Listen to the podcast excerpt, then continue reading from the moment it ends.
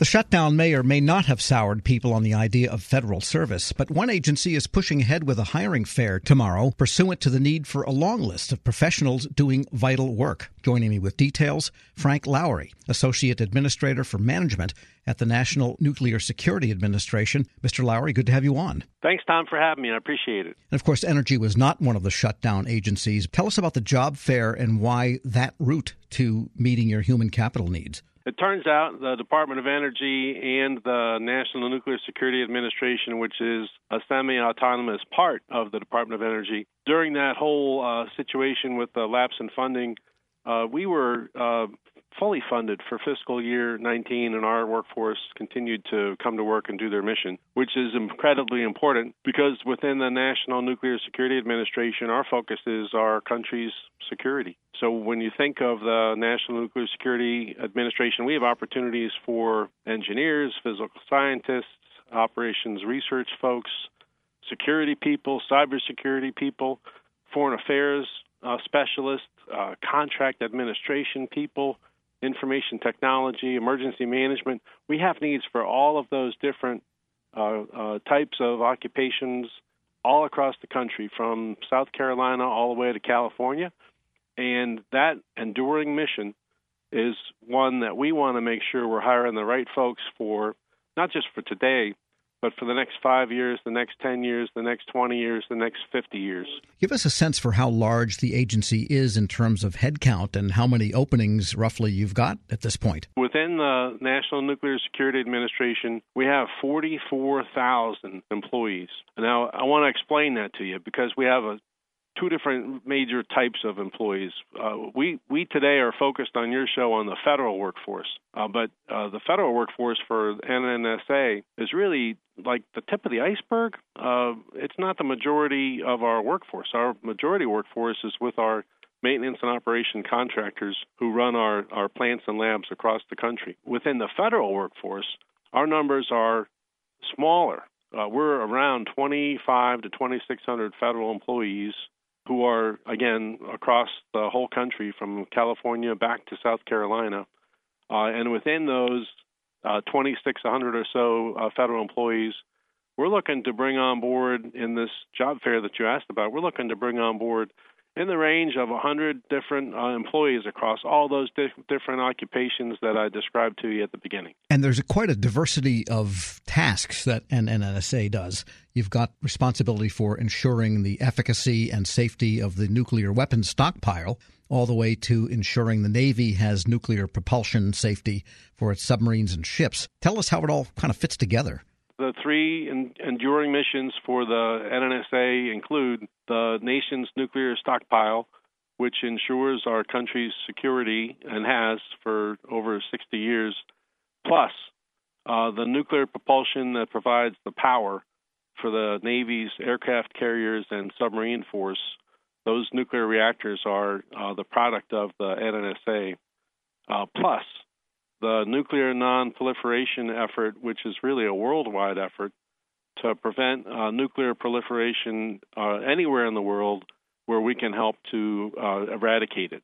And so, so those three different missions, it's interesting across those three different mission sets, we have the need for the occupations, uh, you know, both engineering, physical scientists, uh, program managers, information technology, emergency management, all of those different types of uh, employees can actually help us with our mission in each one of those three major uh, swim lanes that I described. It's not unusual at NNSA to have a person get hired to come in and do nuclear nonproliferation work for us, uh, but then because of their technical skills, to find that they also would be appropriately um, employed in our mission uh, regarding the stockpile or appropriately employed in our mission regarding the naval nuclear propulsion. There's a lot of opportunity here for people to go from one of our pillars to the other. We're speaking with Frank Lowery, Associate Administrator for Management at the National Nuclear Security Administration.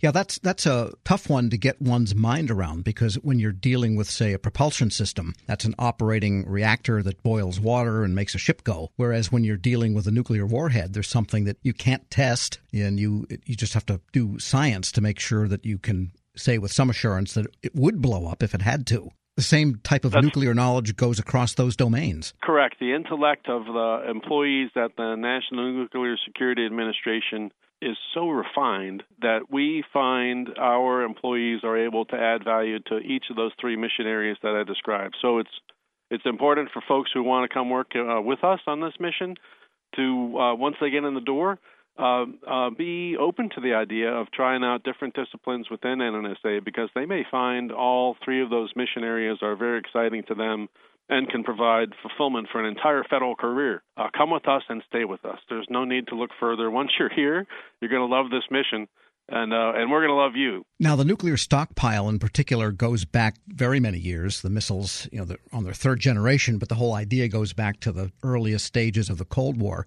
How do you preserve the intellectual capital that might be needed from generation to generation, so that someone who is born since the Cold War could be functional? Tom, great question. Uh, one of the strengths in the uh, NNSA approach to our human capital is the strong alliance we have with academic institutions all across the country.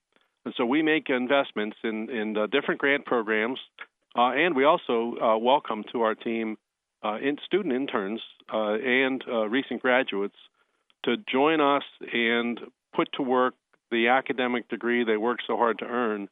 And while they come to work with us as a student intern or a recent graduate, they are working right alongside um, sometimes that same uh, engineer who has been here for 40 plus years and has lived with the mission for four decades and now is able to transfer that knowledge to this young uh, person, just in many cases right out of uh, the university system, uh, who's anxious to learn how we do this business and has all of the pedigrees academically to understand, you know, the physical sciences uh, and and and really relishes having that mature mentor to help them understand uh, how we came to where we are and how we are so successful at this mission. And I imagine computer modeling and simulation is something that is growing in importance because that's really the main tool nowadays to test so many of these systems and engineering ideas. And it's one of our enduring needs across the enterprise, both for our federal workforce and for our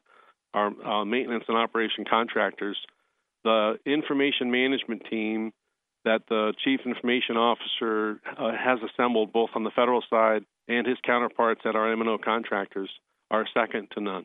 The computing power of the computers we work with at the Department of Energy and the National Nuclear Security Administration are first in the world.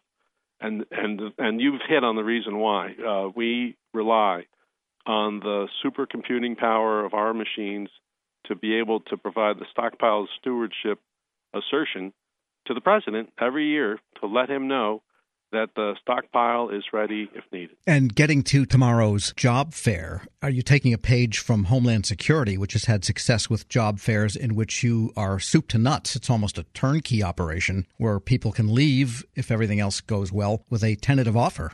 Tom, that's correct. What's happened is really there's been the setup play for the job fair on the 31st, the setup play really began weeks and weeks ago when uh, the job adver- advertisements posted up on USA Jobs so folks could uh, look at them, uh, apply for them, and uh, turn in all their papers that they needed on the internet. If they were ready, we already got all that for them. And uh, so there are going to be many folks at the job fair who already applied for jobs, and we'll be lining them up for interviews. What's more important is that we'll have other opportunities that did not require anyone to apply on the internet. You can walk in the door that day and uh, you know bring your uh, information. If you don't have your uh, computer with you, that's fine. We'll have computers set up for you, and we'll have it set so you can walk in the door, sit down on a computer, put your information in, save it, and we will know in that instant which of the jobs we're trying to fill you would be qualified to uh, to fill for us. If if it, matches, if we can get a match that day, we're going to set you down in front of a hiring manager for an interview, and if that goes well, uh, and uh, if your job requires it, we'll line you up that same day for a drug test so you can come out the door with a tentative job offer in your hand. So it's just like you said, it's all set up to happen all in one day.